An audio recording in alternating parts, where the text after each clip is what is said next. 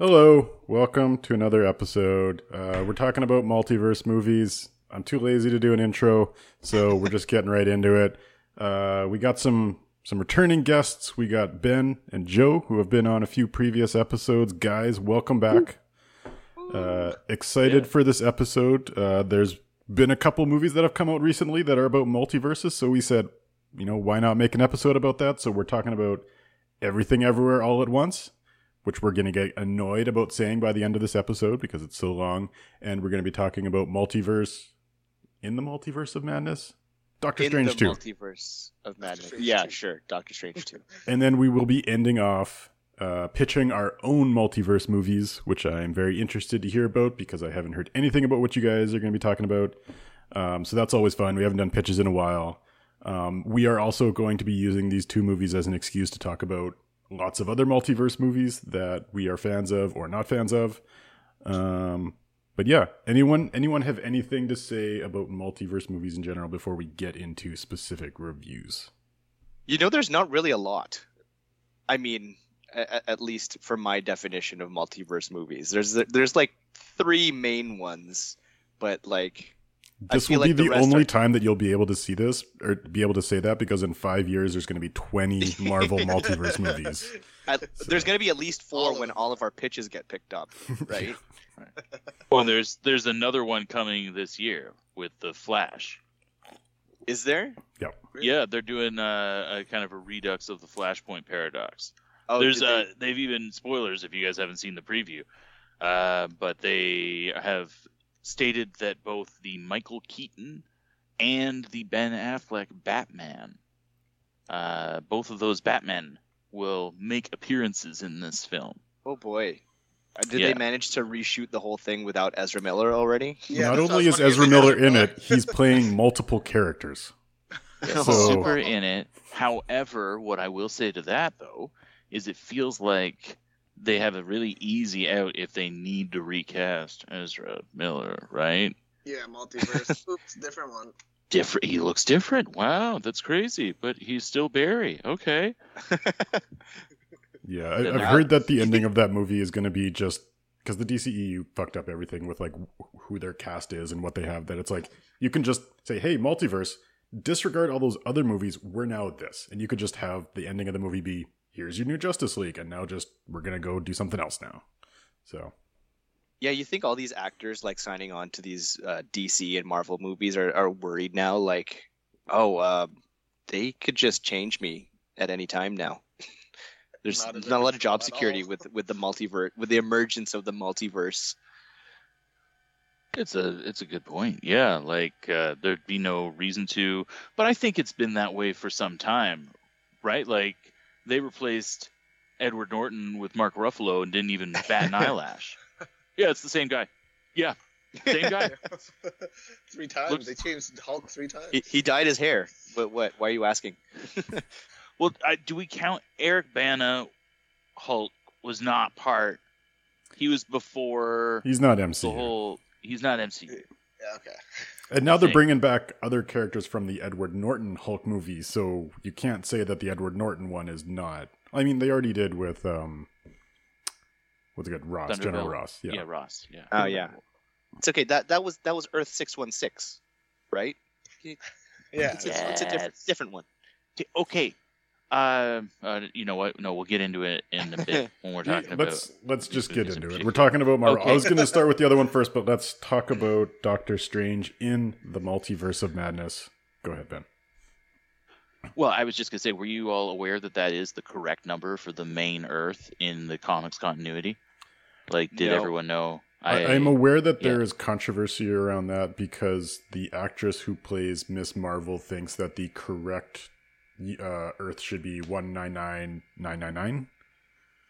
I don't know why, oh, but I know that there's. Yeah. I know that six one six is like the general comics one. Yeah, it, yeah, that that's your your typical that's one, and one. You know, yeah, yeah. So that I like that kind of stuff, and like the idea that they're already, you know, like you get, you find out midstream that other people are already fucking numbering it, and they're in the eight hundreds or whatever. Like that's pretty interesting. I like that shit. Yeah, I don't know. I, I don't know any of the background, and I'm going to get into this a little bit later, but especially for Doctor Strange, um, like all, all these extra things, like the, the, the Easter eggs and stuff, and like the cameos. I mean, obviously everyone knows, spoiler alert, uh, it's been out for like months now, but spoiler alert, Reed Richards, um, like Professor Xavier, they're yeah. all in it. But then like Willem that Black Dafoe. Bolt dude, I have no idea who that was. That threw me off. I didn't know him either. Yeah, uh, like... You Captain... guys don't know Blackagar Boltagon? No. Hidely hodily, no. Um, Man, uh, no one saw the Inhumans. one hundred percent. No one saw that shit. No. Full I, I like that they... Stop. He was the same actor, right? I think so, yeah. Because I, I never oh, watched that's... the T V show either, but I'm aware of the I mean, character and like the Inhumans. The costume was the same. Yeah. Oh, okay. Oh. Well, it's too bad because he's dead now. So that dimensions that guy. Oh, yeah, sorry. Yeah. Um. But uh, yeah, like, so... Sorry, let's start with what did people actually think of the movie before we get too much into... Can we just do like a round table on whether you liked it or hated it or general first impressions? Joe, how about you start? Me start? All right. For for me, as a... With the timeline, with everything, with uh, the M C U, um, I just found it more of a... interesting movie. I feel like they, they use it as a filler to maybe set up some other other storylines, other movies that are coming up, other characters, or just try to end, I guess, uh, open the possibility to the end of some characters, so that way they could recast and then maybe just kill some kill some people off. Even maybe for uh, Black Panther, uh, they would have, obviously, you know, um, maybe a new Black Panther come up, and it's not so sudden as to why there's a new face to Black Panther without having to adjust too much the main storyline of uh, six was it six one six? Um, yeah. So I just found it more of a, a movie to watch for fun. Nothing that I really felt was. I mean, it felt more of a scary movie, like a scary movie to me. Some scenes, which really I did. loved, by the way.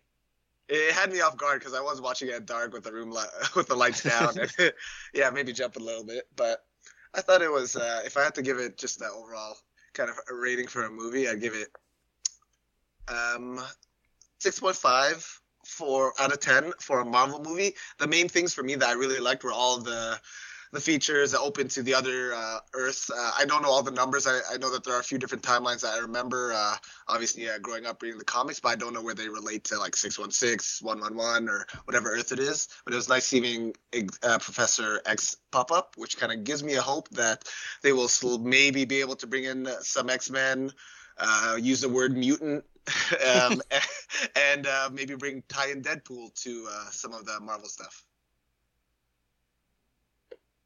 Wow, six point five, huh? Yeah, I for the I, I still prefer the the first Doctor Strange. Um, I did like the twist, uh, the after credits twist. I didn't know much about the character or the end of the credits twist, but uh, I was intrigued and I want to see where that goes. Seeing where uh, she slices open to. Yeah. So uh, I'll jump in there with I, you know, and actually, Joe, you really hit on a couple of the things that sort of. The movie bothered me a little bit, and the way that it bothered me was in that, like, it felt like it was very reference heavy.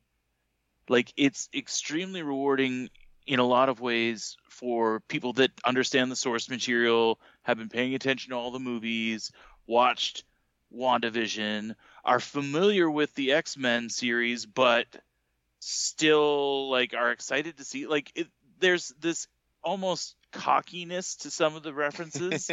It feels like it would alienate a new audience, and I feel, I feel like it kind of got like bogged down in it being a superhero movie, so that like you you kind of get lost with like the characters. Like I, you know, like I I love America Chavez as a character. That character is like interesting powers, has a bit of gravitas, things are completely resolved, she's not a total dick. Like, that's that's a cool character. And all the other characters just kind of suffered from either being Doctor Strange, and, like, we'll get into it when, like, we talk about the other movie, but, like, I thought Benedict Cumberbatch was a good actor, right? And now that I've seen the other movie, uh...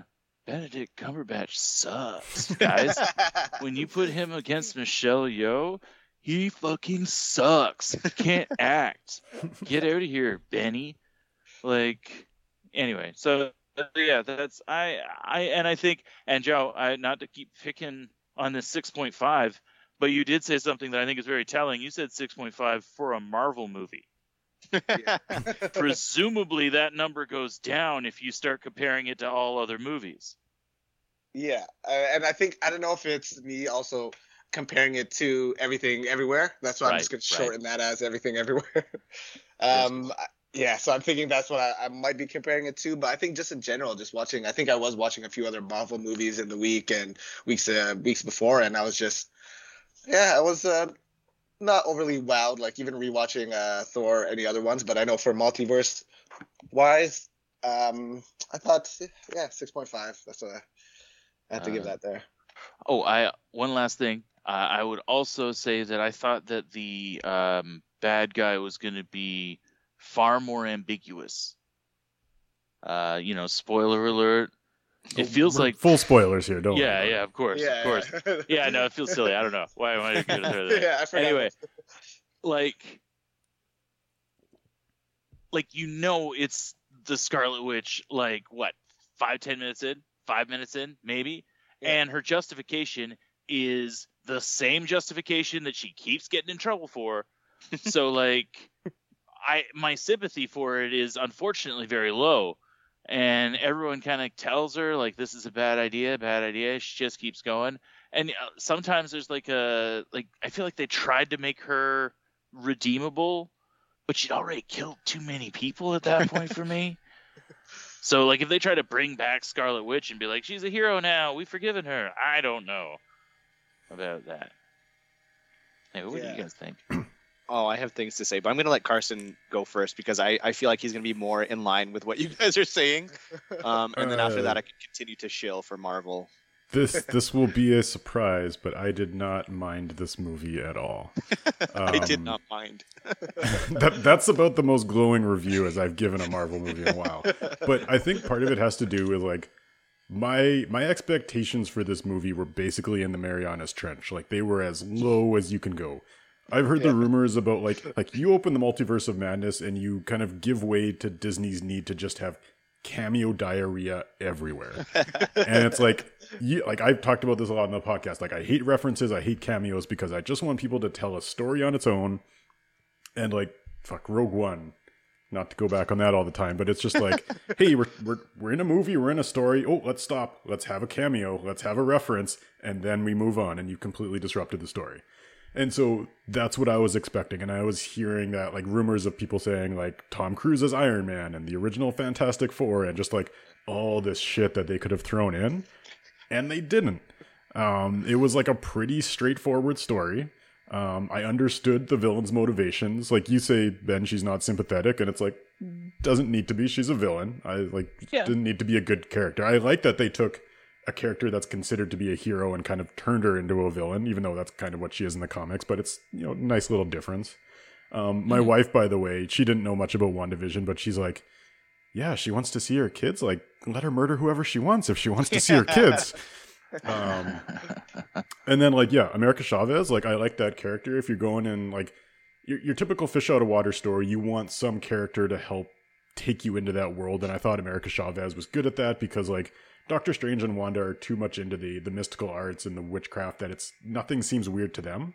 So you need to have a character where it's like, this seems weird, or like, this is a more, like, grounded character. So I liked her. I liked that it was a very straightforward, like, Wanda is trying to get this kid, Doctor Strange trying to save her. Got it. It's not too much on top of that. And the things I didn't like about the movie is what I don't like about a lot of Marvel movies these days. Like, when it comes to the fight scenes, it's like, purple lasers versus red lasers. I don't understand what the power of each of these lasers are. I'm just kind of giving you trust that one is supposed to be more powerful, but it's just, like, boring. Especially, like, when you look at um, the Endgame scene, or not Endgame, but Infinity Battle between Doctor Strange and Thanos, where they're doing all the magic shit. And it's like, okay, that's a fun fight scene. And they had a fun one in this one where they were throwing musical notes at each other. And it's like, yeah. okay, fighting with magic. I get it. There's, like, a lot you can get creative. And so the fact that so much of the movie was just shooting red lasers at each other is like, okay, that's boring. I don't care about that. Um, the all the cameos that did pop up with like the Fantastic or Reed Richards and Black Bolt, it's like it served a very specific purpose to the plot, and then it was done and it moved on. So I was okay with that. So not not a good movie by any stretch of the imagination, but like I was okay with it. It was just a movie that had a story, and it was fine. Yeah, I just wanted to like add a point on to, to Carson's, where uh, for, for my girlfriend who hasn't, who's watched some of the Marvel stuff, whether it's the shows or some of the movies, just as a standalone movie coming, as a standalone person just watching the movie, you feel like you're a little left out with some hints in there, and you feel like when you watch it, there's you feel like you're missing some knowledge that you should know. Otherwise, it's I'd prefer to have a movie where you can just sit and it's semi-explained to you during the movie without having to do any research or anything afterwards. The other thing I'll say is, with all the other shit going on in the multiverse and like the Loki T V show and No Way Home, it was starting to make me think like, okay, what multiverse story am I supposed to care about here? And the answer that they seem to have gone with is, it doesn't matter. You don't need to know any of the other movies. It's just, you only need to know the part of the multiverse that is in this one. Like, you need to know WandaVision, but it, it and it kind of undercuts the end of Loki because it doesn't seem to have any relation to what's going on, or maybe it does. Um, but it's like, okay, so far they've done an okay job with, you're somebody who can come in without having seen anything and you can still understand what the plot of the movie is. You're not so lost. Yeah, I I don't like, one of my biggest gripes about this movie is that you it, it it doesn't make the same amount of sense if you haven't seen WandaVision, and I don't like that you have to do that. Um, especially considering like the, the quality of some of the, the series series that are coming out, like it, just it, it's getting a little tiring, especially how like drawn out they are. Just like six episodes where like five nothing really happens, and then everything happens in the last episode. Uh, Obi-Wan Kenobi, by the way. um, that being said, um, I would give this like a solid eight because I really liked it. Um, I mean, I, like I said, I, I'm I'm going to be sh- continuing to shill for, for Marvel on this podcast, but like, I like, there's so many things that, well, like there there was enough things that were like different enough. Like you guys mentioned how like it was like there was parts where it was actually full on scary. Um, like in the when I watched in the theater, it was actually pretty funny. The the girls behind me, Um, I could hear them talking like the whole time, and the the part in um, like after the, or during the Illuminati, after like she's murdered all of them, um, and like right after that she's killed Professor Xavier, um, and she like chasing them down the tunnel. She I, I heard these girls behind me like, why is this movie so scary? Like I, one hundred percent I knew that they were like, oh, this is a Marvel movie, let's go and have some fun. And then yeah, you got like Elizabeth Olsen like breaking old men's necks and stuff. um, Which, but I mean, like, I really enjoyed, and also, like, I didn't know that Sam Raimi was had directed this coming into it, and oh, okay. I like like the stuff that he does. Like, I I could see like the visuals of like Army of Darkness, like Zombie yes. Strange, exactly like like Dead. Well, not exactly like Dead Ash, but you could see. Um, he he looks like a Deadite.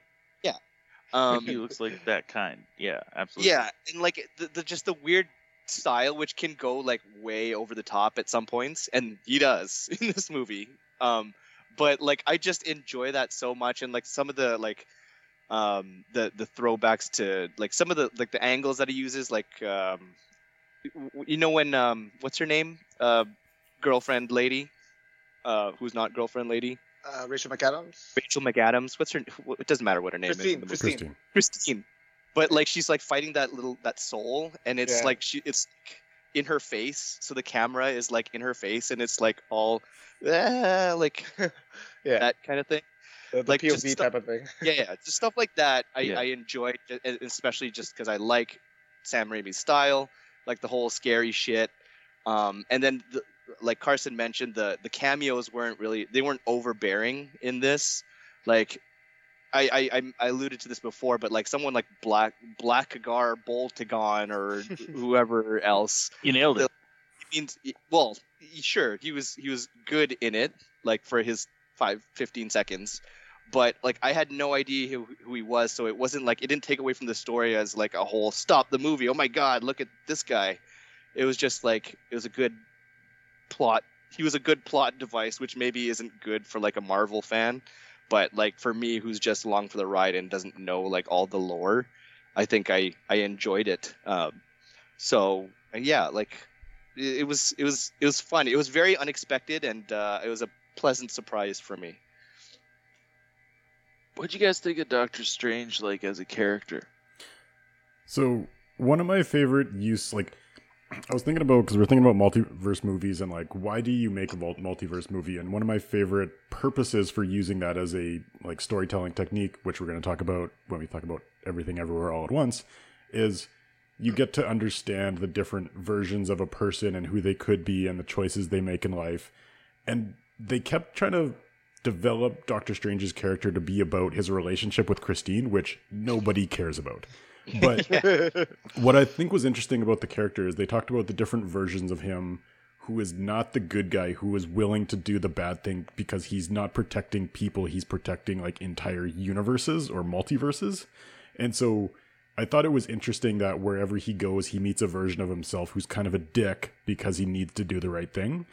And I wish that they developed that more as opposed to their romantic relationship. So I hope they, I hope they're setting it up to lean into that later. But I felt it was kind of a missed opportunity with this movie. Well, there are definitely missed opportunities, if, especially if you approach it looking at looking at it as a multiverse movie. I mean, which is tough because multiverse is in the title. But like, if you look at it as just like it's it's just about. I mean, it's it's the struggle between Doctor Strange and uh, um, uh, Scarlet Witch trying to get to her kids, who. Elizabeth Olsen, by the way, acted the shit out of out of Scarlet Witch, I think. Um, oh, absolutely. Yeah, but like that, just that for the whole movie, because like it's it's I don't even really see it as a multiverse movie at all. Like it's just the multiverse stuff is just like a plot point or uh, like a plot device, because there's there's so much opportunity, like Carson said, to to do things in a multiverse that you never really see. And even in Everything Everywhere All at Once, like you don't see, like everyone is still the same person, but just like, oh, this one's a dick. This one um, is a martial arts master. This one's an actor. But and like in this one, it's Doctor Strange. He's uh, like like the different universes that you see is like, oh, this is like really nice New York, or this is like your paint here, but that's only for like half a second. Like you don't you don't really go into the the, the the really weird things that you can do, which I, I get. Like you can't make a movie about people that are paint, but um, it, I mean, made me like, think of uh, Hitchhiker's Guide to the Galaxy, which would did a, a much better version of that scene, in my opinion. Yeah. You know what it also kind of reminded me of is that scene from uh, Valeria and the City of a Thousand, or the Planet of a Thousand Cities, or whatever. Yeah, yeah. Uh, where they like tumble through all those different worlds in the spaceship because oh, of yeah. all the different climates and whatever. Um, it just, yeah, again, like it's almost like they. It's almost like they dip into it to kind of give the illusion of exploring many more dimensions than you really do. And then you do like three. Yeah. So that you're not having to keep, because it makes sense, right? You have to bring it down a little bit, because otherwise you're just continuously establishing environment and not getting to any kind of resolution of plot points or, you know, progression. Yeah. So, but still, like if it's like, okay, multiverse, like, more than three. Yeah, I've heard some people say that like this movie feels a bit cheap because you really just have like three versions of New York and that's it. But going back to what I was saying is like I, I like that this was a straightforward movie. Like I'm okay with that. Um, going back to what you were saying, Paulo, about this being a multiverse movie or not. Like there's different reasons that you would want to have a multiverse, which is why I'm interested to hear some of you guys' pitches to see like what you guys interpreted as multiverse and what you would use for that, you know, storytelling device. Because um, you do have the Everything Everywhere All at Once, where it's more about like analyzing the choices and the different people you, that you could be. But you also have the the Disney approach to things where it's like, uh, I want to see the same person twice in a movie, um, which is also not a terrible. And if you talk about the movie The One, that's their whole premise. They just wanted Jet Li to fight Jet Li, and I'm okay with that. So yeah, I think totally for that. It's just that is uh, when you have a, a character like that, that's definitely a great. I do like for uh, the fact that they only went through like three versions of New York of New York. I think uh, for most people watching, I think if you did a little bit more, it may take away from things a little bit. I think just the little snippets of going through the worlds, that was good enough to satisfy that. Hey, multiverse, going through. Uh, there's a whole bunch of different stuff going on, but we're just going to cover these three. I would have also liked to have seen more. Like they got towards it towards the end with like the eye showing up in Strange's head. I forgot about that. But like I would have liked to have seen more of that throughout the movie. Like almost like. You know, all of a sudden now you have, uh, you know, you're missing a fingernail on your pinky fingernail, and you don't know, you don't know why, right? But like, you have a vague recollection of slamming your fingernail in the like. I would love to see more multi-dimensional, almost like infecting the main dimension that you're introduced to throughout the whole movie, like almost like you're getting uh, interdimensional poisoning. Yeah. Right? And I think they get closer to that kind of thing with Everything Everywhere All at Once. And I get, I we'll talk about it, but it just feels like it's just a it, it's almost rude that these two movies would be out roughly around the same time. Yeah. Like it's it's almost like that Deep Impact, Armageddon, uh, fucking Volcano, Dante's Peak kind of thing. Where you've got two movies, they did it the it did a similar thing, and I feel like one did it definitively better. Yeah, I mean they're hard to compare because they're they're both multiverse movies, what? But they're both trying. Like, I'm not going to argue that Everything Everywhere All at Once is not a better movie because it definitely is. But it's like they are trying to do different things. Like uh, Doctor Strange in the Multiverse of Madness is not trying to be a character study. They're trying to go like, look at these wacky scenes. Come see our movie. And they're also trying to make like ten multiverse movies, so they can't do everything all at once. Well, I mean, Elizabeth Olsen is trying to make a character study, but um, yeah, I agree. Within yeah. the confines. Yeah, that, uh, the confines of a Marvel movie.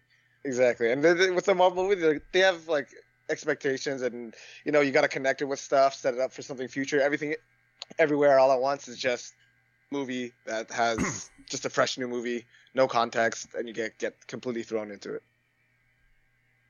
Well, and I think t- to add on to that, like there definitely it keeps it more free right off the top. Like it, it again talk to, talking about how like Doctor Strange has almost a lot more work that it needs to do. Like it needs to connect to all these different pieces and make all these different points and references in order for it to make sense within the confines of the broader universe. And like Everything Everywhere All at Once, you're just there. Like you're finding out at the same time, like this is the first one, you know, like if, if there was going to be more, this is the where you, everybody's on the same page. Whereas this is like movie number fifteen of a thirty-five movie series. Actually, on that on that point or on that note, um, do you guys? Sorry, and I'm switching gears a little bit here, but do you find it's a, a little weird that, um, because like like what Joe said about Marvel movies, like it has to follow this format, like it has to include these things, it has to set up these things, but also, I mean, it, for Multiverse of Madness in particular, do you feel like? I mean, I personally, sorry, feel like that it it was strange that. Huh, strange.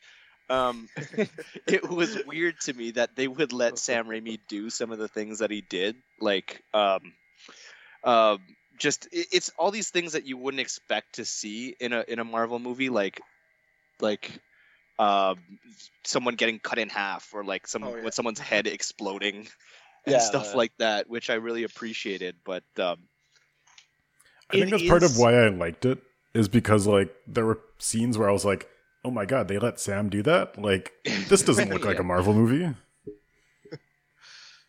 I I completely agree. Like, it it seems like an expansion of what's possible, uh, and it's it it's almost and maybe it works as an advertisement to other more avant-garde directors. Like, you can put your stuff into our movies. Like, look what Sam Raimi did. He did his weirdo art house.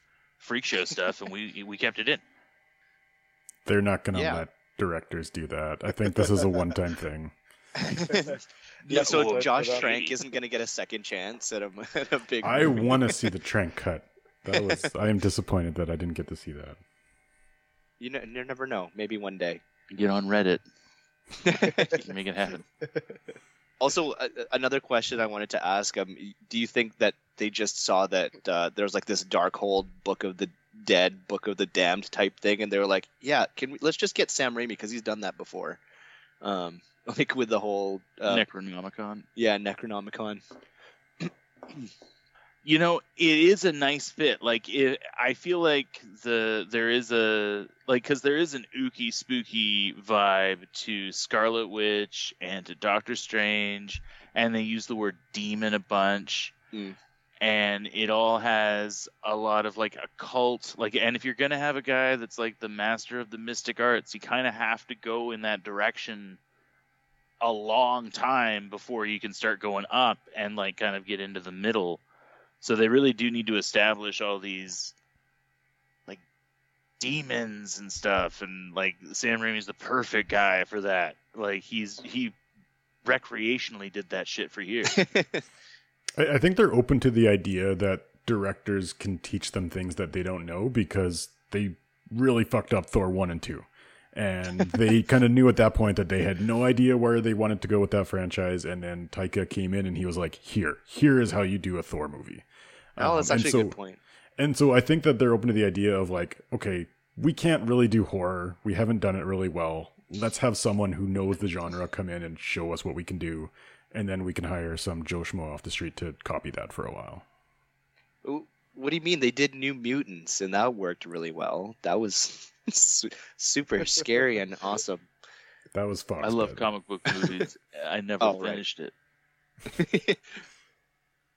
I couldn't. I couldn't do it. Yeah, it was pretty bad. Yeah. Uh, everything, everywhere, all at once, though. Fantastic movie. Uh, okay, before we get into that, do we have any other comments on Doctor Strange or Marvel or D C? Mm, no. All right. I have an intermission question. Uh, oh. So before we transition into Everything Everywhere All at Once, um, so I was watching The One earlier today because uh, I've been needing to rewatch that. Yes. So here's a question for each of you.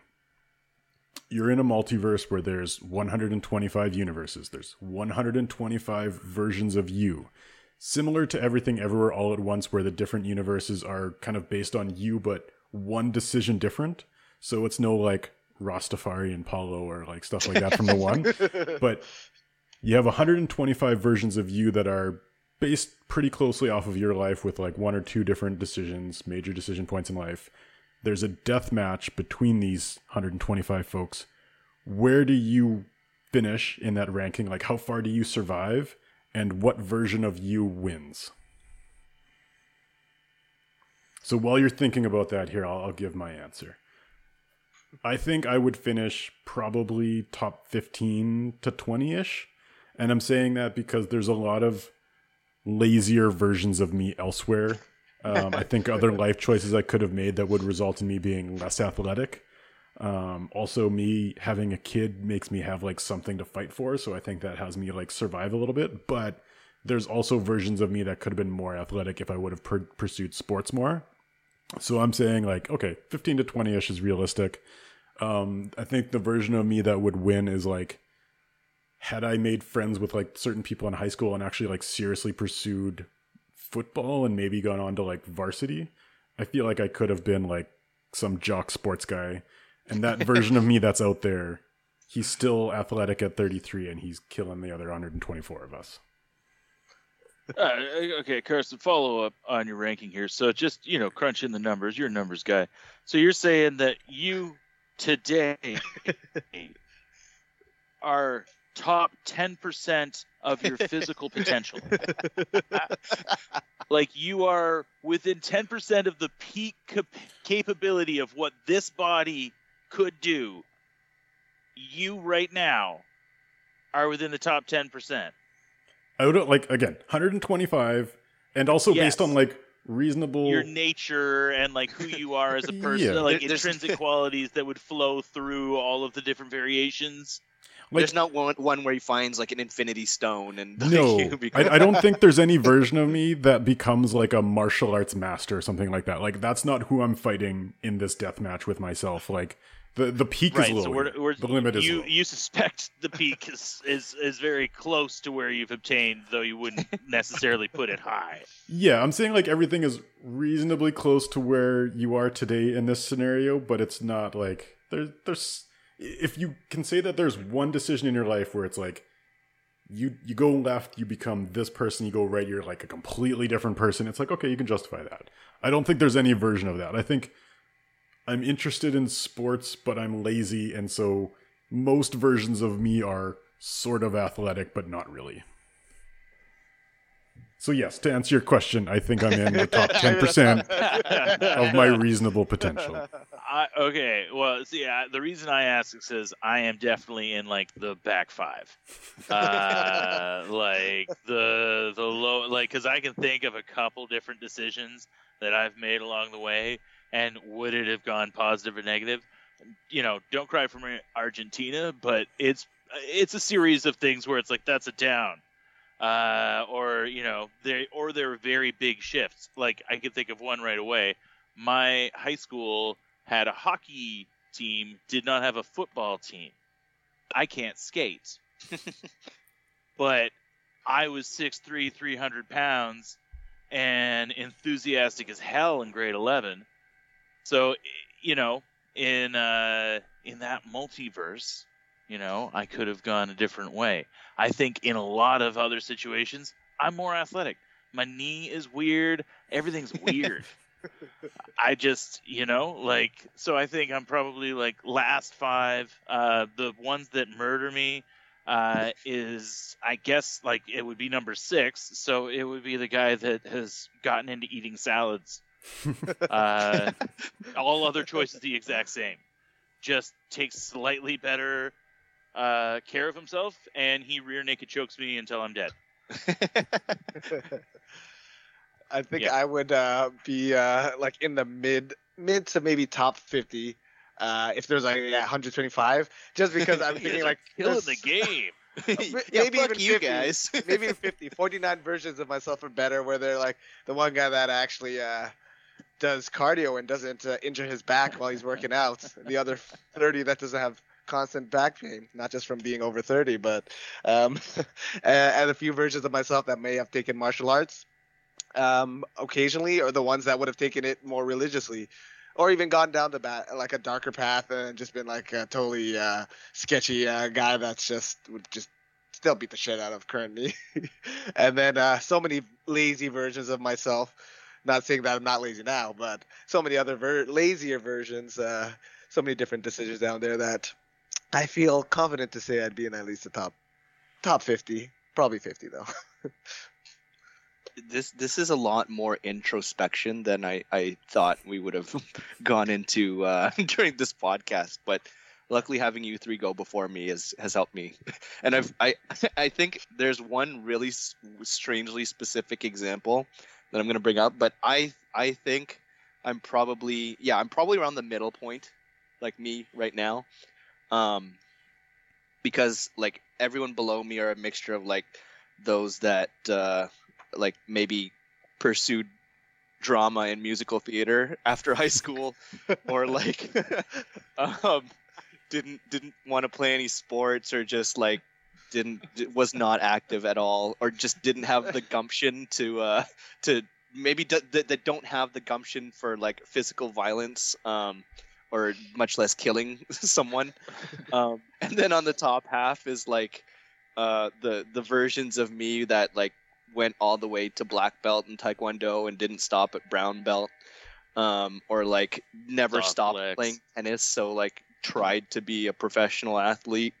Um, um, not that I was ever close to making it, but um, I, I'm sorry. Did anyone uh, did anyone drop a brown belt? I feel like someone just dropped a brown belt. That's is so it, crazy. Does that count oh, as a? You think I was bragging about that? It's, a, it's soft flex. I said it at the time. I meant it. You, you just, you know, snuck in there that, oh, uh, yeah, like, hey, you know, uh, just saying I dated Beyonce. What? Who said that? Anyway. I mean, brown belt is, like, firmly in the middle, just like where I'm saying, right where I am right now of all my multiversal selves. I'm just saying, that's impressive. You got a brown belt in Taekwondo? Let's is, go. Oh, okay, thank you. you. Took, that's actually you took Taekwondo, at least. That, that's that was, one up from me. That was not meant to be a brag at all, but no, yes. Screw it. I got you. A yellow belt orange stripe in Shotokan Karate. I feel like we should talk about our belts. Carson, what do you got? Let's just I, belt I don't talk. think I ever it's got the yellow. Pod. I yes. think Carson would have opted for Krav Maga instead. Carson got the yellow? You got it I, there? I got a, I think I got a, a black yellow. Belt from Zara. That's just my limit. Black belt from Zara. That's my limit to any belt. So I, got I think if it was all of us, I'd lose if we're talking about belts here. There, there's also one really specific example that I mentioned. Like, sorry, I don't mean to keep dragging this on, but in high school, I don't know why this kid popped into my mind, but there's a girl in high school that liked me that I feel like if I had decided to go out with her, I would hang out with a completely different crew and my life would be on a completely different tra- trajectory where I would be like a raver. And, like, maybe involved in, like, drugs. Yes. um, so, hey, your hairstyle and beard uh, work now, too. You would, but, you'd have the same vibe. Easy. But the thing is, I don't know if that puts that version of me in, like, the higher half or the lower half. Like, um, am I just, like, completely unhealthy and, and, and, and not physically fit or just a criminal and willing to kill everyone? I don't know. I don't know if you guys have seen uh, Mister Nobody, but that's basically the plot of that is Jared Leto has three girls that he can pursue, and each one of them is like a different version of his life based on that. Oh. Uh, but anyway, I feel like you guys have made me look really cocky that I'm like thinking I'm in the top ten percent here. I guess physical possibility, Carson. I, I think I'm just more pessimistic because I see all the negative versions of my life, and I was like, yeah, I could beat those guys. Whereas it's like, I don't see the more positive ones. You guys are seeing the positive versions of yourself. Yeah, sure. That's I guess. All right. Everything, Everywhere, All at Once. Uh, similar to what we did for Doctor Strange, uh, maybe just a quick roundtable on general thoughts of the movie. It sounds like it's generally positive, um, as I would say most people probably are. Uh, but Ben, how about you start us off? Fantastic. As I said earlier, this movie seems like almost a response to Doctor Strange two, in that it's just they take everything that I feel like Doctor Strange two is kind of also trying to do, and they do it better. Uh, like I, the characterization I'm into, I dug this movie. I thought it was a great movie. Uh, the characterization I'm into, uh, and they're like you really care for the characters and different levels, and you get. I really like as I age, I appreciate uh, more and more. Like getting to find out different levels and aspects of relationships and having characters have the capacity to like surprise you, uh, but organically surprise you, not like out of the blue surprise you. Like Marvel, they surprise you because like they show up uh, out of the blue for the big battle at the end, right? Oh my God, he's out of nowhere. Like in this movie, people are surprising you through like their fucking resilience, you know, and you you just kind of are into what's going on with them as Uh, person. Again, everything they do, I feel like they did better. Like, and even there are kind of interesting parallels between the two movies of things that they each did, like, that are similar. Like, they had classic callbacks to old horror films in each of those movies. Mm. Like, the Jamie Lee Curtis character, Deidre, uh, right? Like, they set her up as kind of a, a dick, but when her body gets possessed, they do several kind of homages to like a Michael Myers style villain, which Jamie Lee Curtis, super famous for being the victim or the, the damsel in Halloween, Mike Myers. Uh, and then you, you know, you go over to the other side and you had Bruce Campbell getting a chance to do classic. My body is taken over by a possession and is attacking me. Like that's what brought him to the dance. Sam Raimi loves that shit, and he got to put it in this movie too. And like they're both great. They're both great references, but one is oh, like a little artier, kind of cooler, uh, kind of has a little bit more pathos to it. And that's how I feel about Everything Everywhere All at Once. Like, there's just more pathos, very interesting characters, and as as non-linear as it seemed, it was still pretty easy to follow where things were progressing, and sometimes even easier than regular movies, because if you miss stuff, it was just kind of hitting you sonically what was going on almost. I don't know. I dug it. I dug it. What what does someone else think? I feel... Oh, here. Do you want to go, Paul? Go, go, go, go, go. Oh, okay. Because I, I feel like you did cover, like, a lot of the stuff there. Like, it was just really great. I, I like how... Um, movie-wise, there's no, like, uh, a lot of, like, twists and turns where it's like, oh, they went back in time, you gotta remember thing, or, like, uh, you know, this happened here. Like, it was, you're able to just progressively watch the movie and just understand what's going on, and it just has, like, that flow of, uh, kind of, um, going on with it. Um, one thing I did kind of like, uh, that was, uh, I guess, a little different when you think of maybe multiverse movies or anything, uh, time travel, just something where, you know, you... have some sort of uh, change, uh, change there like that. Um, is how they, how she would kind of activate uh, connecting to the other multiverse, would like do something out of the ordinary that you would never actually do. Like uh, uh, all the examples there, like yes. uh, pick your finger, c- cut your paper cuts, or anything like that. I, I found that that was a little different in a, a way to connect to, uh, I guess, uh, your other body in a, another timeline. So for me, that that was a good change there. Um, I did like the the humor that was in the movie as well. It wasn't overly uh, like put in there. They had the little scenes and moments, and then it was like you had some real deep moments too, like you know the mother-daughter connection there, the ex- existential life kind of crisis moments they had, and uh, some of the some of the fight scenes I really liked.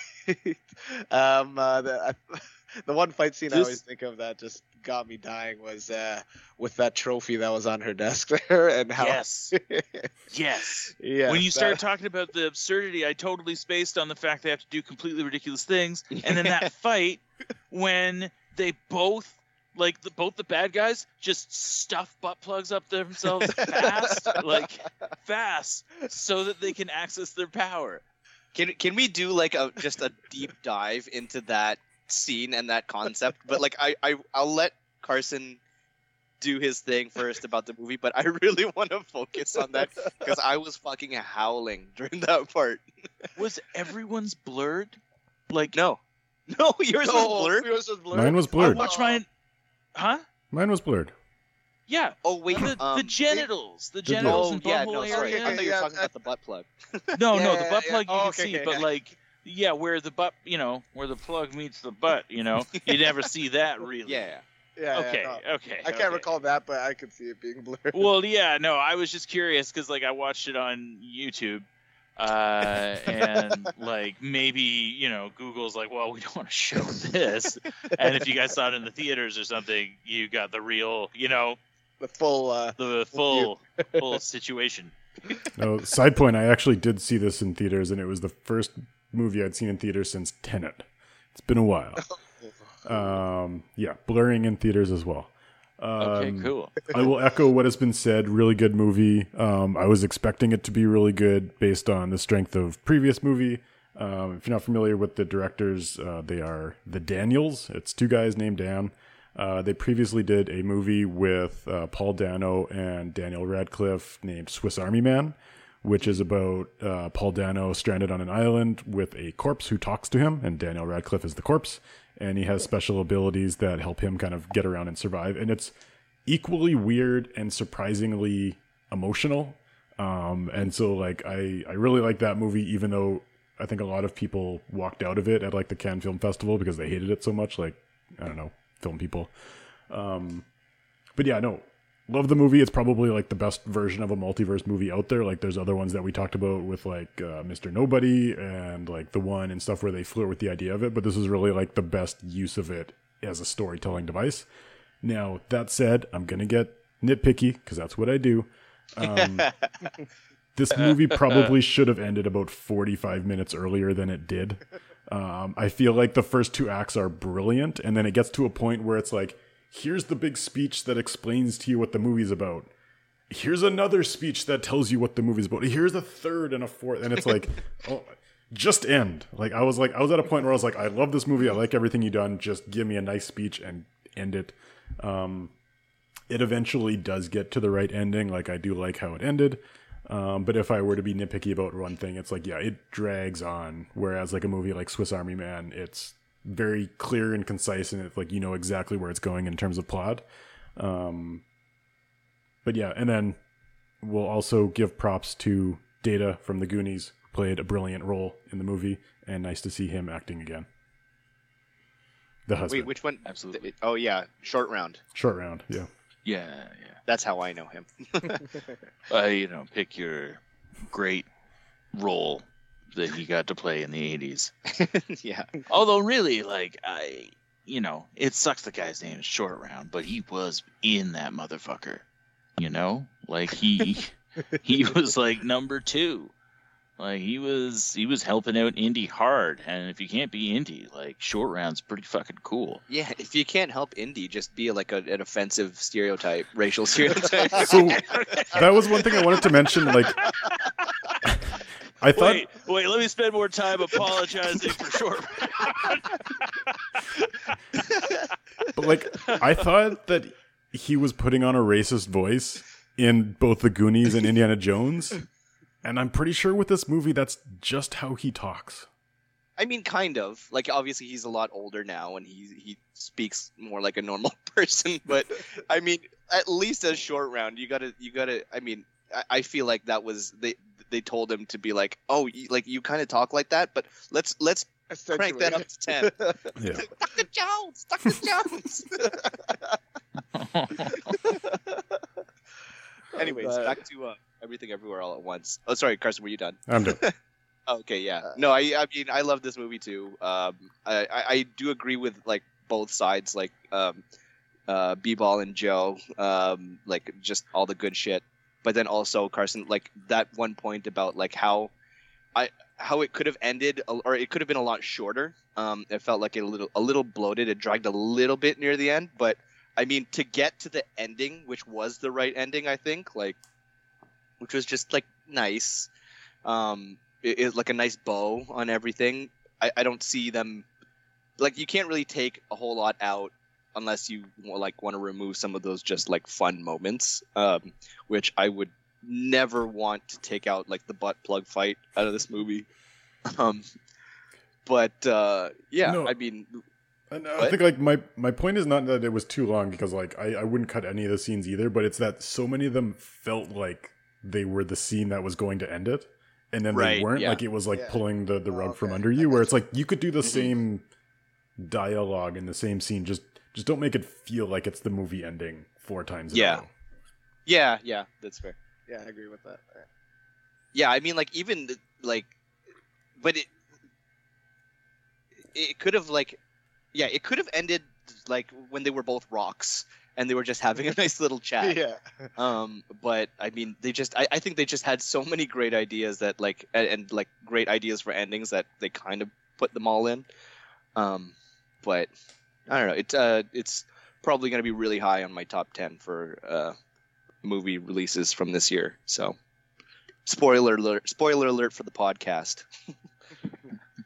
I would be curious Uh, if there is a cut or a way to bring in, because I do think it's nice that they get to that point of uh, Michelle Yeoh's character like confronting her dad and like uh, you know having her daughter's back on having a girlfriend, mm. like, and I think that that's a cool thing to have in the movie as like the actual resolution of it. But like if it happens pretty late in the movie. And there's so much that happens. Like, could they pull it forward and make the movie shorter at the same time? I don't know. But, like, I need that. I feel like I need that part. Like, that's a cool element of it. Mm. I don't know. I mean, it's it's tough, though. Like, because, like, even just to explain all the multiverse shit, they did that really fast. And they did it really well. Um, mm. Because, like, I mean, I will, I will admit, I was there were some parts where it was kind of lost on me. But if you kind of watch the movie without fully trying to understand exactly how the multi like the the jumping to your other multiverse self works and don't get hung up on that shit, then you'll enjoy it a lot more. I mean, like, take it from me. Um but uh yeah, like it, it, there's certain things that they had to move really really fast through because like you, you're not going to get to everything, or it's going to be a three hour movie if you don't. But um yeah the, like it was just it was just done really well. Like, and we can get into the multiverse stuff a little more later, but like I also think that they did the multiverse, like strictly multiverse, if we're talking about what it is, I think they did this one a lot better than probably any other multiverse movie out there.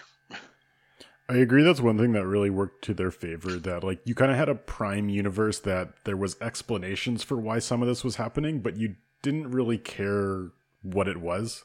You knew that there was a reason and you could kind of just be like, okay, I believe you. Now let's just get back to the story and not worry too much about it. Whereas like in a Marvel movie, they really hang up on the details because it's like, all the fanboys are going to, yeah. you know, talk about this on the internet, and they need to have all the, the I's dotted and the T's crossed. And so they got to talk about it all. Whereas like this one, it's like, eh, don't worry about it. One thing I, I did like about this too, is just, I feel like with the characters, um, they, they are a little bit more relatable, whether it's, uh, you know, the, the issue with the parents or even just uh, oh, yeah. mother. And I feel like they did cross a few categories, even maybe coming out as a partner with a lesbian, uh, you know, the girlfriend, or um, I think just the love, you know, how uh, you made the decisions based on love, the father, how uh, he decided to, I guess, well, was it stay? And then that's how uh, one timeline was created and the other one where she decided to move and then she becomes really successful. Yeah, so I feel like that was more relatable compared to maybe, uh, aside from obviously jumping worlds, but compared to maybe like a superpower, mystical arts kind of uh, thing there. Aside from, of course, the love of of Scarlet Witch trying to get to her boys. For sure. Well, and like a lot of it's centered around like her husband, like looking to get a divorce, almost like as a way of shaking up the like as a wake-up call for his wife. Like it's almost like a sweet divorce in a weird way. Like, I want to divorce you because I heard that this can help, you know, really strengthen a marriage. Like it's it's a little misguided, but like it's like everything about that guy is so sweet, uh and is like, at least the main character is just like such a like a sweet character, and there's a lot of like really sweet sweet moments, like sweetness in Everything Everywhere All at Once. And there's, you know, because of the uh, the way that Marvel movies are, like it's hard to have those moments of sweetness. Everyone's so cool, everyone's so glib and funny, and there there's not, it just doesn't allow for these genuine moments where maybe someone, you know, is crying so hard that they got snot coming down their face and they don't look cool for like one minute. Yeah, there's definitely a lot of heart in this movie. Like, you can tell and you can feel it. I mean, I just it, to the point. I mean, this might be a little disconnected, but I I, I don't feel like I can really compare um, these two movies. Like, obviously, they're they're both they both have to do with the multiverse, but like it, they're just so completely different that like I don't feel like it's fair for me to compare them. Um, um, I like I, I just it's.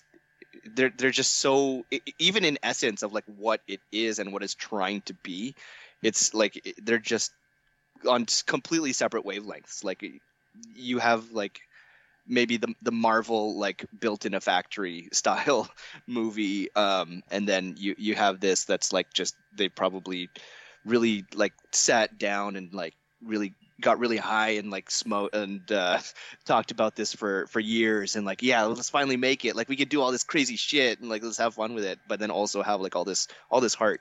Um, I don't know. It's, it's, it's too, too hard for me to, to compare. If we do want to shit on Marvel, which I always do, um, I think the movie that you would want to compare this to is No Way Home, because that is a movie where it's supposed to be about Peter Parker interacting with other versions of himself, to talk about choice, to talk about like the different paths that he's on in lifetime of choosing to be violent versus not being violent. And it's like, that's the movie where they should have explored the type of things that everywhere, everything everywhere all at once did so much better, and that they just decided to say, we're going to recreate memes instead. Um, so like that movie falls short, but that's the story that you would want to do that on. You'd want to have like, you know, evil Peter Parker dies sacrificing himself at the end because he's like, hey, I don't want you to make the violent choice like I did, which, you know, they tried to do but didn't. Um, yeah. I, I, ch- I choose not to fight you right now.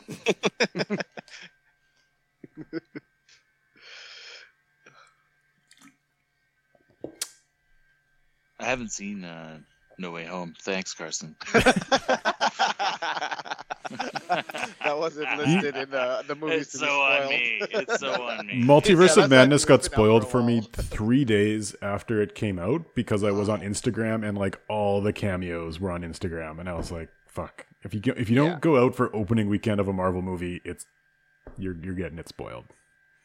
I had to yeah. scroll every time I saw anything like Marvel related after the movie came out. I just did a quick flick to avo- try to avoid the spoilers. I got a few, but I skipped most of them, which I, I was happy for.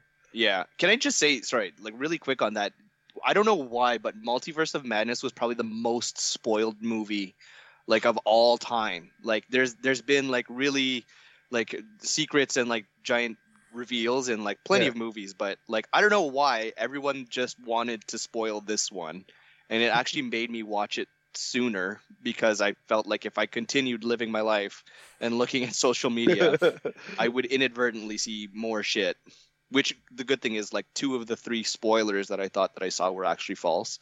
But um, oh, I hate that stuff. Yeah, it pissed me off yeah, so yeah. much.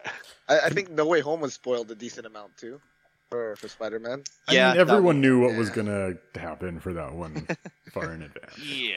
Yeah, so I wasn't completely spoiled, but there's a few small tidbits there where I got spo- uh, saw some spoilers that ruined the, that grand reveal for me. But yeah, it's still a good movie. One of the spoilers I thought was fake because I saw I saw the clip of Fantastic Four and I was like, that's not real. That's some fake online version of Fantastic Four suit that looks like a gimmick. But uh, no, that turned out to be the suit that they used. Again, like it just bothers me, like. Okay, Professor X, what was the last movie he was in? It wasn't even in the M C U. It was in the Fox films, what, like X three, X-Men United? Oh, no, no he, he was in the new ones. Few... Yeah, he was in the what? new ones. He was in Logan. The, uh...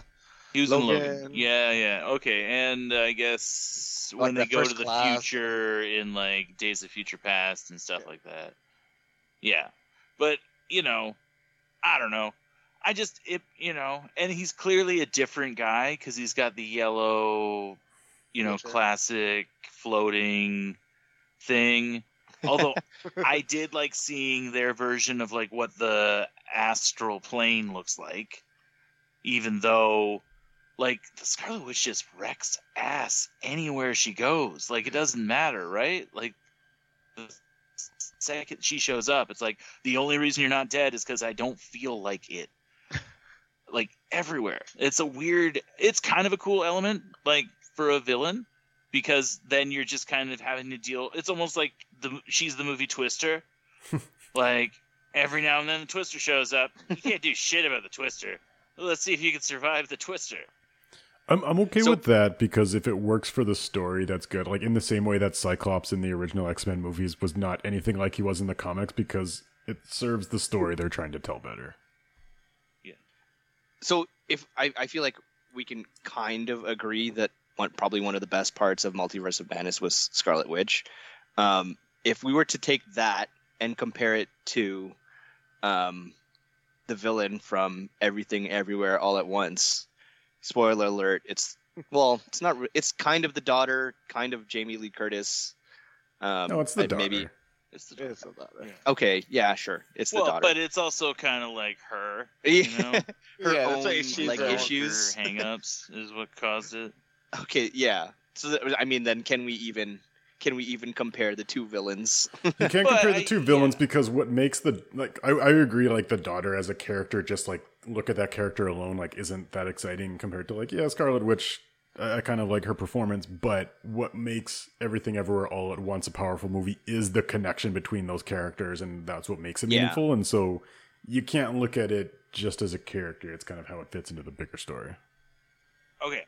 I will say, though, because we're kind of... there are ways in which we can compare them, and I do think that Everything Everywhere All at Once bests Doctor Strange two in each of them. Okay? So... thing number one, body possession. It happens in both. Uh, in uh, in Everything Everywhere All at Once, it's done through almost like a, you know, the the cool throwback Bluetooth headsets in both ears, and I love that shit. You know, That's really great. And then this, it's like sleep-scaping or dream sleeping. Dreamwalking. Dreamwalking, yes. So, which is awesome, because there is a Marvel superhero called Dreamwalker that maybe somewhere down the road we might see some shit. Uh, he, like, lives there. Uh, anyway, so, like, they both do that, and they have, like, body possession moments there. It, again, feels like they do it better in Everything Everywhere All at Once than they do in Doctor Strange two. I don't know. Uh, agree, disagree? I agree with that. Cool. All right. That is thing one, in which they are directly comparable. Uh, the other one is, so taking the main antagonists, at least how they are presented in the films, you are dealing with two characters that have reality-altering, at least the current reality-altering powers, right? That have almost like an, an omnipotent reach. So then it's up to the filmmakers how they want to present that information to the viewer. I feel like they do a much better job of that in Everything Everywhere All at Once by just showing things randomly change in frame related to her whim. Like, you don't have to explain it much, but you do it through classic practical effects of you just cut the camera and then you change one element of it. Because why? Because they're an basically omnipotent dimensional being right now that's experiencing all possible realities at the same time. Like, that's sick. And they're trying to do that in Doctor Strange two and just not hitting it as well. Well, well then the the problem with that, though, is because, like, again, for me at least, I I don't really and I can't really look at Doctor Strange as, like, the multiverse is not, like, the the point, or like the like it's not it's it's actually a really small part of the the story that they're trying to tell. So, like, that the kind of stuff, like, obviously the um like the concept of, like, how you link to your multiversal self and Everything Everywhere All at Once, that was, like, really creative and really interesting. That, and I've never seen it been done that way before. Um, I don't know if you have, but it's true. No, I, yeah. I can't think of it. Yeah, and in but compared to, like, Doctor Strange, where it's just like, yeah, you just um, well, actually, that was a really cool concept too. Of, like, if you dream, that's like a window into your other self, which oh, I I, I, like I like I like as well. That, yeah. But then it, like, just dreamwalking. Okay, it's pretty standard. It's, like, it's cool, uh, but it's not like re- like reinventing the wheel, like. Like Everything Everywhere All at Once. So, I mean, I would have liked there to have been a little bit more, like, like consequence, seemingly, right, to mm. the person that's dreamwalking. Like, they take a little bit of damage, yeah, from, you know. But, like, like literally when, you know, Scarlet Witch is done with her alternate reality body, you literally just see her stand up and walk away. Like, she's like, oh, oh, shit. And then, like, oh, my kids. Like, they, oh, yeah, my kids. I got to go. And then just awkwardly scurry away, which it's nice to see, you know, so everyone's that she's not okay. Like, she's dead. Yeah, like, she died in the rubble. No, she just is going home. Uh, but, like, yeah, like, I, maybe there should have been, I think, like, they don't do enough to explain where were they when their body was being possessed. And that's yeah, part of that... spoiler that factors into my pitch. Oh, okay. Later on. Oh, that's yeah, like that's like the pitch. Wonder the Wonder Woman problem. I, I don't Ben, I don't know if you've seen Wonder Woman yet. Wonder Woman eighty-four, eighty-eight. Be- yes, yes, I have. I believe yes. It's the bad one. Oh, okay. The... oh, I've seen both. Hey, I love Kristen Wiig as Cheetah. We might have talked I th- about I feel this. Like we've talked about this. Yeah, I, I actually do. Yeah, I, like I love a cat lady. Any kind of anthropomorphized. I liked oh, cats. Okay. I thought cats for that one element was pretty good. This is not not where I was heading, but it's also good to know. Um, but I was just gonna say, like, the whole thing about um, Chris Pine taking over that random guy's body um, because of the wish, and, like, not know. Like, so he's. Do you do you know what I'm talking about? Wait, what are we talking about? Wonder Woman. Wonder Woman. Wonder Woman. Okay, yes. Okay, yes. Like, when she yes. wishes that she wants Chris Pine yeah, back, and, and then he, like, just randomly takes over this guy's body. Yes, he's. And then they go on body. all these adventures where he they're putting this random guy in danger, Um, and like, yeah, it's kind of like the same thing with like the dreamwalking shit. Yeah, yeah, like, and then what? Like, they just wake up. I guess it is a pretty big violation. I mean, you know, uh, someone that wasn't you was puppeting your body around doing what, God, Lord knows what, and you were out, and now you're back, but it's like you were in a coma. And you're just like, what the fuck just happened? Yeah. Right. Well, and in the circumstance of, actually, what am I talking about? In Scarlet Witch uh, case, we know exactly what was happening with her consciousness. It was yeah. trapped in that creepy little bunker. Oh, yeah, yeah. Uh, Where Xavier, oh, yeah. Mister X tried to save her, yeah. Yeah. That's a bummer. Crap. Yeah, ugh. And I'm Love okay, it. because of the extra-dimensional, multi-dimensionalness of it, I'm okay with those characters dying. Uh, because, like, there's hundreds more. Yeah. Well, that's the cheat code, right? Like, no, yeah. now, now it's really, no one's ever really gone.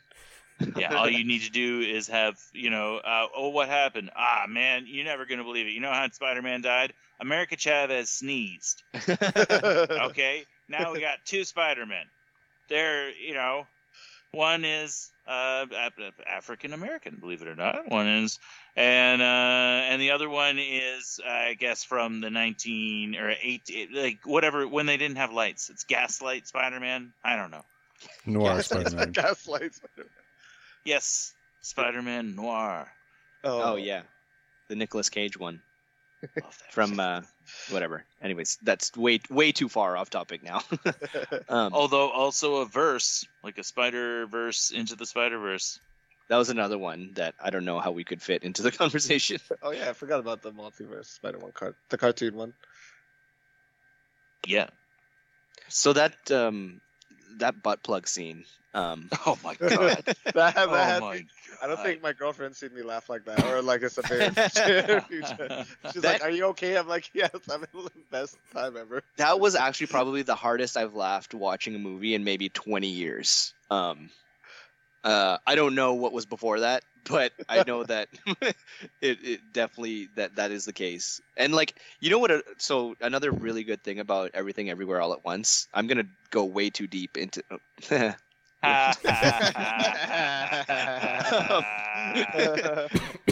Spoilers. But, like, but um, you know when they first see those trophies on um, Jamie Lee Curtis's desk, and yeah, then behind her shoulders, obviously you think, "Hey, that's a butt plug," and also it works because she's like an anal I R S uh, yeah. whatever uh, auditor, um, and then it works out. It's not just like these came out of nowhere. It's not like a cheap, like, oh, we're going to put sex toys in this now. But yeah, like, randomly you, in the like, office. Yeah. yeah, there's that glimpse of that. And that in itself already, that's a joke. Great. But then when they're in the middle of like a life and death fight, and then the security guard jumps like with his two legs. He's holding his two legs in the air. Just and you know that he's just trying to, like, with all his might to, to, to just stick this butt plug up his ass so he could continue Um, another level of, of fighting prowess. I don't know. That I think that was that was cinematic. Like that that was a just a masterpiece. I think I just had to really get right in. get right in. That's enough from me. Okay, I love the Jackass movies. I love all of them. I watch the point fives. I watch them all multiple times because I'm sick. I'm sick in the head. I love them. That scene still shocked and delighted me. I was not expecting... A, I wasn't expecting them to go that route until they went that route. Like, in terms of how they... Like, I had forgotten about the butt plugs. And then they were doing ever-escalating ridiculous things in order to amp up their power yeah. extra-dimensionally, which is just such a great way of showing it.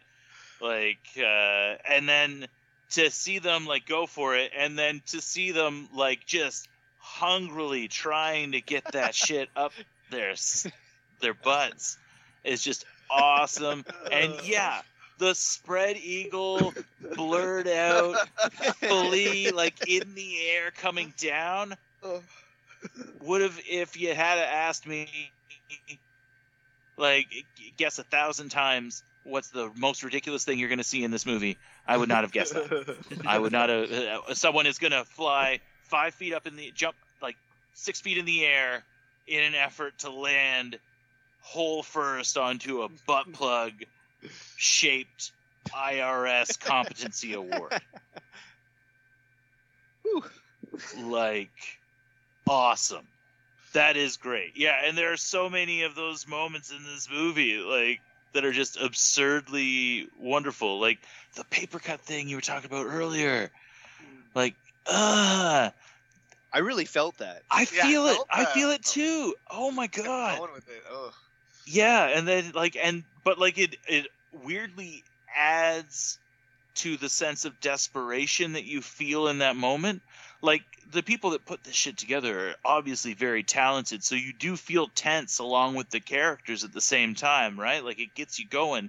And then to add that visceral feeling mm-hmm. of like knowing what a paper cut feels like and having like it the like you, oh, you feel yeah. it in the back of your jaw, you just uh, and to add that on top of your just tense situation that you're seeing is really a cool, again, extra layer to how you can enjoy the movie. Like, watch this. It's going to make you feel like you have paper cuts at the same time. And then also make you want an everything bagel by the end. Oh, oh yeah. yeah. I forgot all about that bagel. Oh, there. My my wife has not seen this movie yet, but we've been talking about seeing it. And uh, just didn't work out. She's out of town today, and this is the day that I had the chance to watch it. But she is going to love this movie oh, yeah. because she loves everything bagels in particular, and uh, it's it's such a cool thing. Like, and the yeah, the floating everything bagel that looks like a black hole. Like, is it is it meant to be like a a black hole or like uh, like a star? I don't know. Supernova. I don't know. Oh, and also, um, like on the co- on the complete opposite end of like. Versus, like, there's there's extreme butt plug paper cut fight on this end, and then there's like nice little bits where like they're just two rocks talking okay. to each other, and it's like an actually really nice and sweet conversation. Um, yeah. Which, like, again, I don't think anything has been done. Uh, nothing that I've seen has been done like that before, and I actually really enjoyed it. I don't know. It's just like, what a good movie, right? Mm-hmm. For for all of the reasons that you guys have just said, I will once again reiterate my recommendation of Swiss Army Man, made by the same directors. I don't want to mention any of the scenes in that movie. Not as shocking as the butt plug scene, but if you like all those oddly specific scenes that were in here, that movie also does that with the heart as well. So that Swiss Army Man has been on my Netflix list for like probably more than a year now, but I think now... That, that you put it that way, I'll yeah. It, I, it's I a much more toned down it. version. Like, oh yeah, they, those guys they did that movie and then they got the budget for this one and they went all out. So I don't want to like set the expectations too high, but it's like it's a very similar type of humor and drama. Yeah. Um, actually, f- fun fact about uh, the directors. I think it's Dan Kwan and uh, what was the other guy's name? The Daniel, Daniels. Uh, the Daniels something. Daniel shit. Yeah, whatever. Um, if if I if any of you have seen the music video for um, "Turn Down for What," so oh, I love it. Yes. D J Snake and Lil Jon. You've seen the video? I I've, I've seen it like a thousand times. Okay, yeah, because I, I actually like for a song that I, I didn't particularly like that much. Like it was it was like one of those. It was really popular back in like what twenty fourteen. Um, yeah, they made the music video. That's um, awesome. For Turn Down for What, and Dan Kwan is the Asian guy in that music video who's like doing all the humping dancing, humpy dancing. No. Yeah, I actually just found that out doing the research for this podcast, and we, so that like that in itself is really cool. And then the brown girl from that music video, like the one who starts off the music video, um, she is also in Everything Everywhere All at Once. As uh, the actress in the like in the movie, like that drama movie or drama yes, series that yes. everyone's always watching. The yeah, the uh, almost like kind of Bollywood uh, yeah. Indian couple. Yes. Yeah. I, I wasn't sure. Like, my memory is kind of fuzzy. I wasn't sure if it was a Bollywood movie. So I, th- I didn't I want to like, was, make yeah. that assumption just because. Yeah. Anyways. Oh, you know. Yeah. I, yeah. No, I'm talking about this short round. I've got you. Don't worry. uh, um, yeah. Connections. That reminds me of yeah. the hot dog fingers, too. I totally forgot about that part of it. Oh, oh yeah, yeah, the hot dog fingers. Oh, my God. And then they're putting them in that. each other's mouths. That was and that's really like sex. gross for me. What? Oh, it's so gross and weird. Yeah, just, that one made me, like, cringe a little bit. Or like, yeah. Yeah, yeah, yeah. Oh, man. And what a movie that, like, hot dog fingers, which they did for a while, and we haven't, we've been talking for a bit, and we haven't even had a chance to talk about it. That is nuts. Yeah, so I told hot you I uh, this is like the first time I've been to a theater in like two years. Guess what I ordered? A hot dog. I mean, luckily your the hot dog was probably done by the time. Yeah, yeah. It cut at that point. Really Just like when they when they bit it off and like it was like spurting. It's like I was, I'm, I'm yeah mustard and yeah it was like mustard and ca- okay. like. Ketchup or mustard. Ketchup, cheese, yeah, ketchup and mustard, was, yeah. and maybe like a cheese sauce. I don't know. It's disgusting. the And the fact that the anatomy would exist in any, like, how, right? Extra-dimensional I think they tried to explain it, like, briefly how uh, they grew with uh, hot dog fingers. Which, but also, like, that's another... Oh, right, because the slapping, right? Yeah, yeah, you're right. They totally did. Oh, showed yeah. like, She's like because it was like evolutionary, right? Something like the that. The apes yeah. with the fattest fingers slapped the shit out of the the like oh, the regular non-fat fingered ape, and then evolutionarily, it's like the thickest, thickest fucking fingers you've ever seen.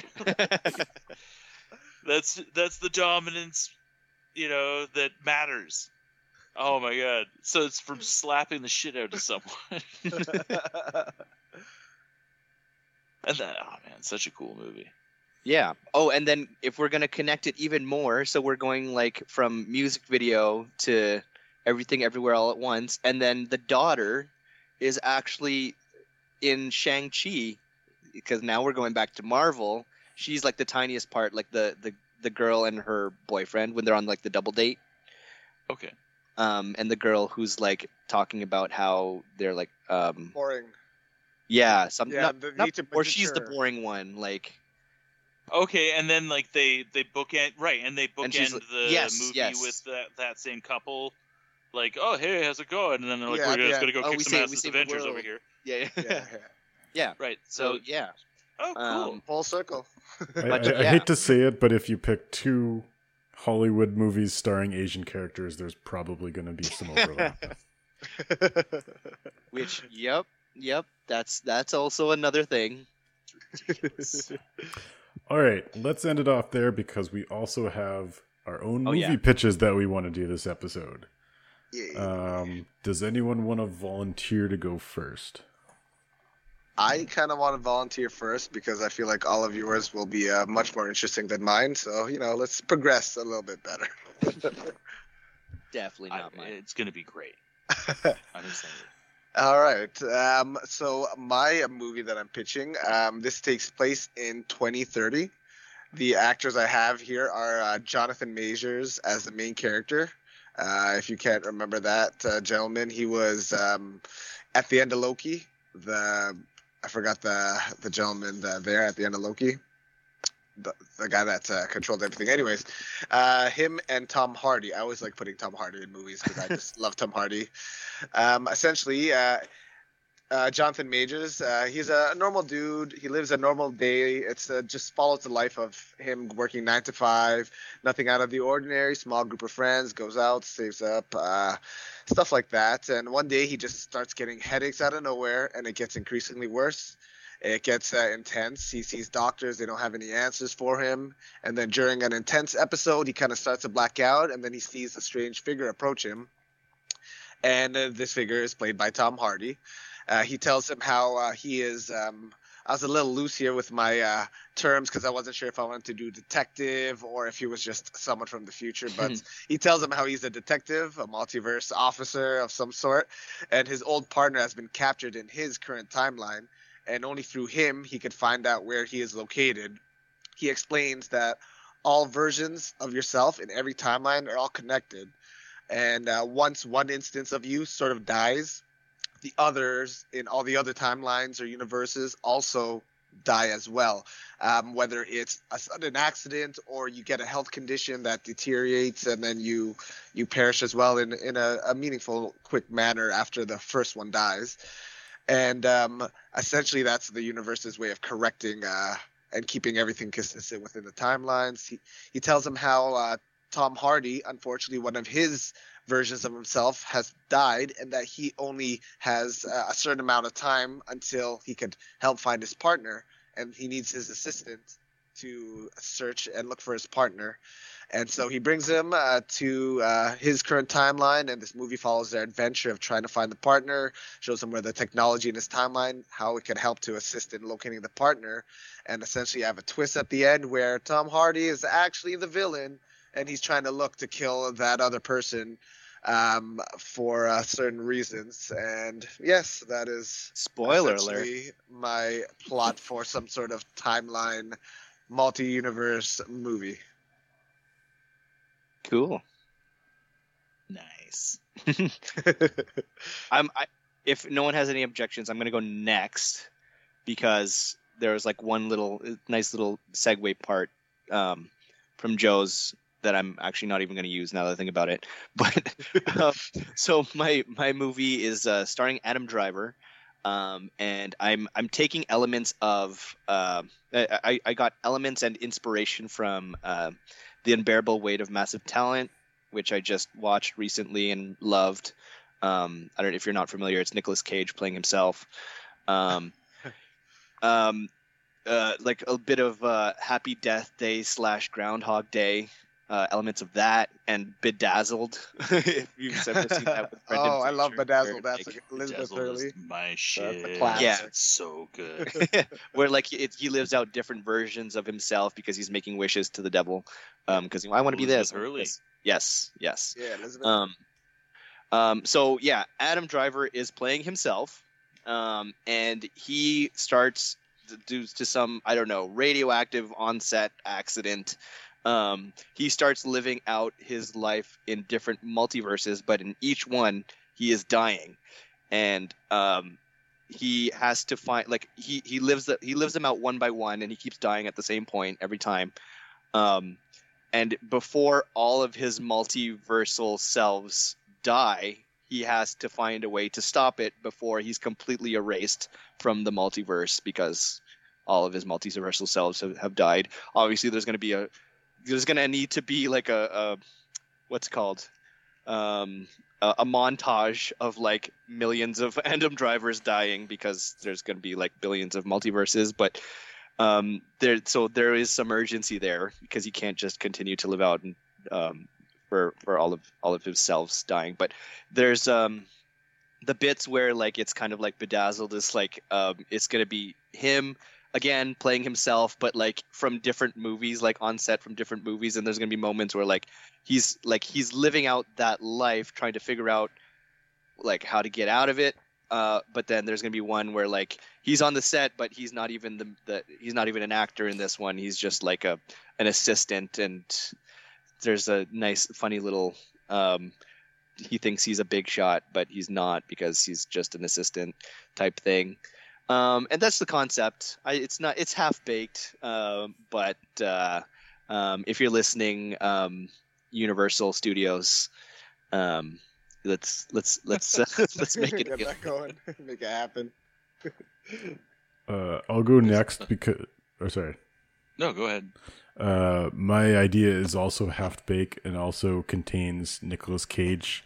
Um, I was going full cynical on this one, because I. The the multiverse movies that I enjoy are the ones that kind of use the idea of a multiverse to explore like character studies, and then you have like the other ones that are just like, eh, let's just get the same person on the screen at the same time. Um, so I went with the latter on that one. Um, so my protagonist is Paul Rudd. Um, what Paul Rudd discovers, or his character, I don't know if it's going to be actual Paul Rudd or Paul Rudd playing somebody, um, but he discovers the multiverse, where every time a movie is created, an entire universe of that movie is created and exists somewhere, like the past, present, and future for like whatever caused that movie to happen and the after effects of it. Um, so he discovers that uh, similar to Last Action Hero, that like some villain from a movie comes out and he wants to take over the multiverse or something. And he has a magical minivan where he gets to recruit five characters from whatever movie he wants to try to go stop the villain. We'll call the villain some Willem Dafoe character from somewhere. um, and who does Paul Rudd want to recruit? Well, his favorite actor is Nicolas Cage.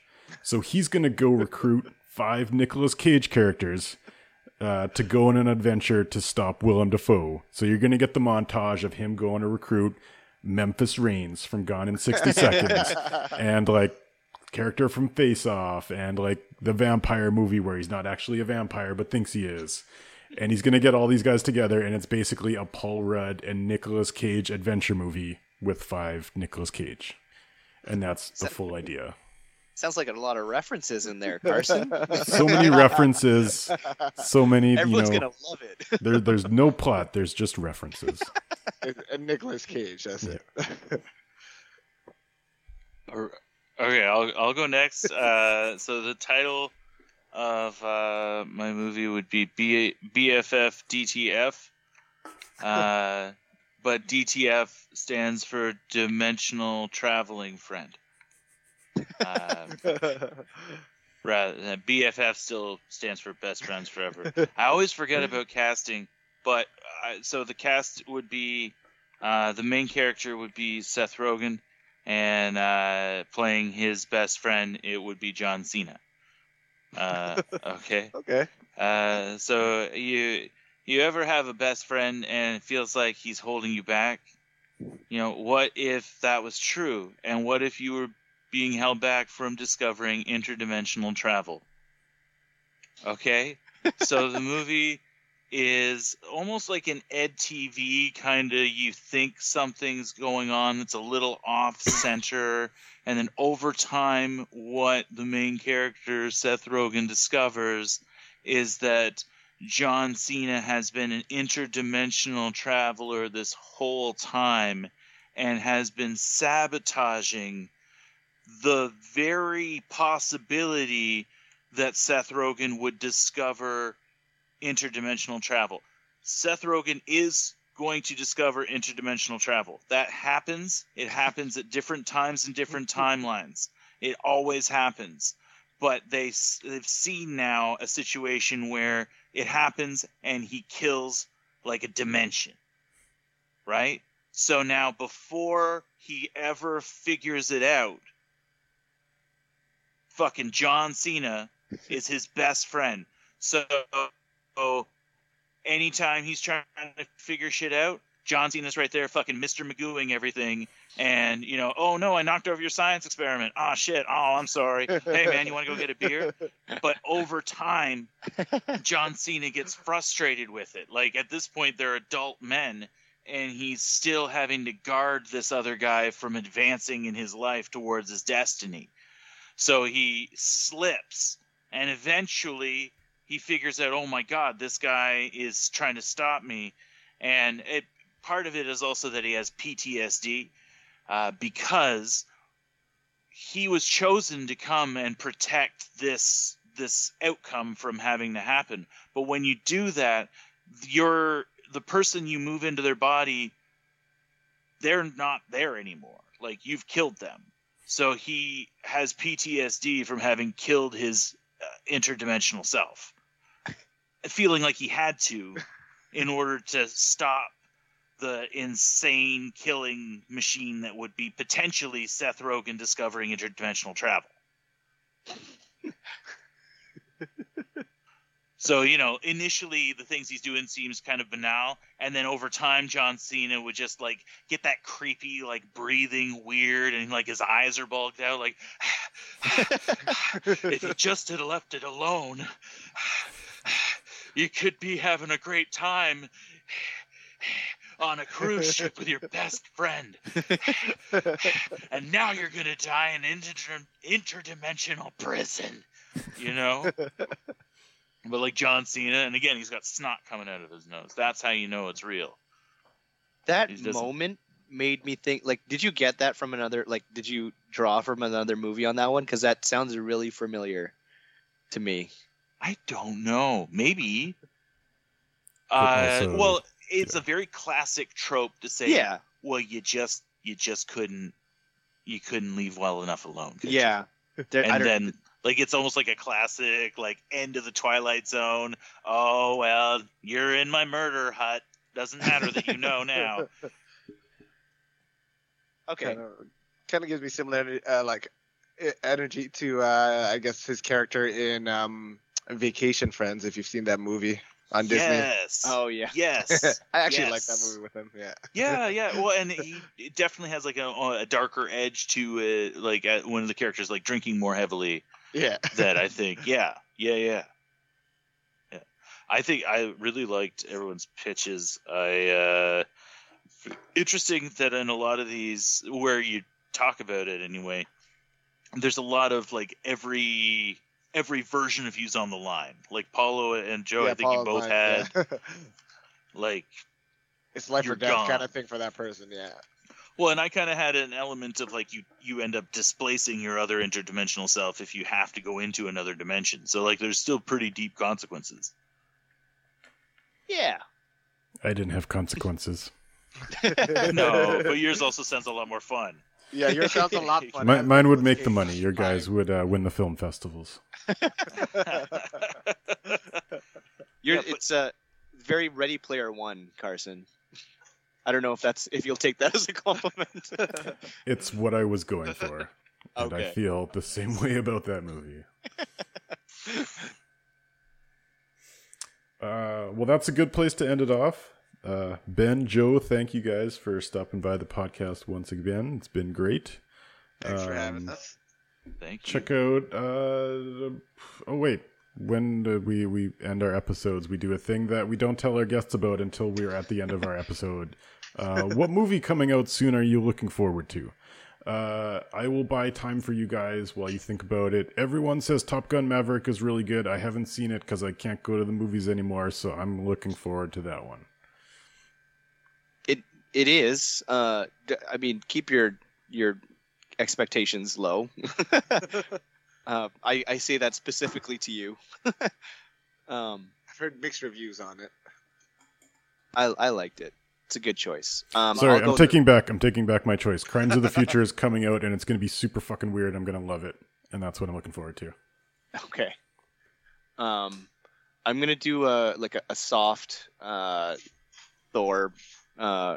Because, uh, like, it's it, it's gonna I, I'm gonna like it. I know. Um, but also I wanted to call out. Uh, actually, because the the Thor was like a soft looking forward to. I'm gonna do two of those soft looking forward to. Also, Prey, um, which is like a yes. a, a Predator movie, mm-hmm. but like the the protagonists are uh uh First Nation. Ab- yes, First it. Nation First people. One did. Yep. Um, which is like actually.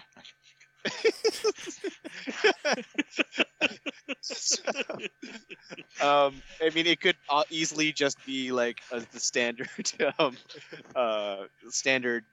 Uh, everyone's just gonna die. Doesn't matter that they're First Nation. Um, but uh, it also introduces like an extra level of like helplessness because they don't have like guns or technology or anything, um, and they have to fight an alien with bows and arrows and axes and stuff.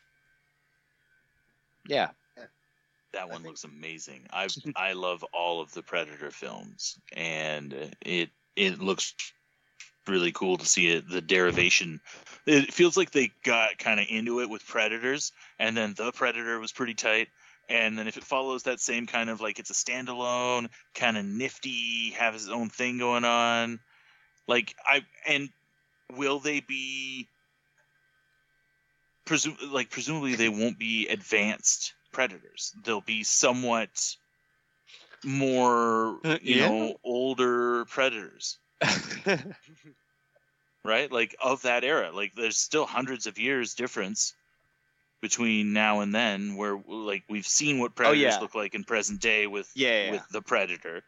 And they, they uh, don't have to do like Super Predator or like Predalien, that type of shit. Like, oh, it's it's really big dog. Now. But yeah. Anyways, I gotta I gotta check that one out. The one you're talking about. Um, for me, I'm kind of lame. Uh, mine is like any Thor, Love and Thunder. Um, uh, even any of the other Marvel movies, if their official release dates are set up. I know they're they're not officially up and coming in the next month or so, but uh, I know there's.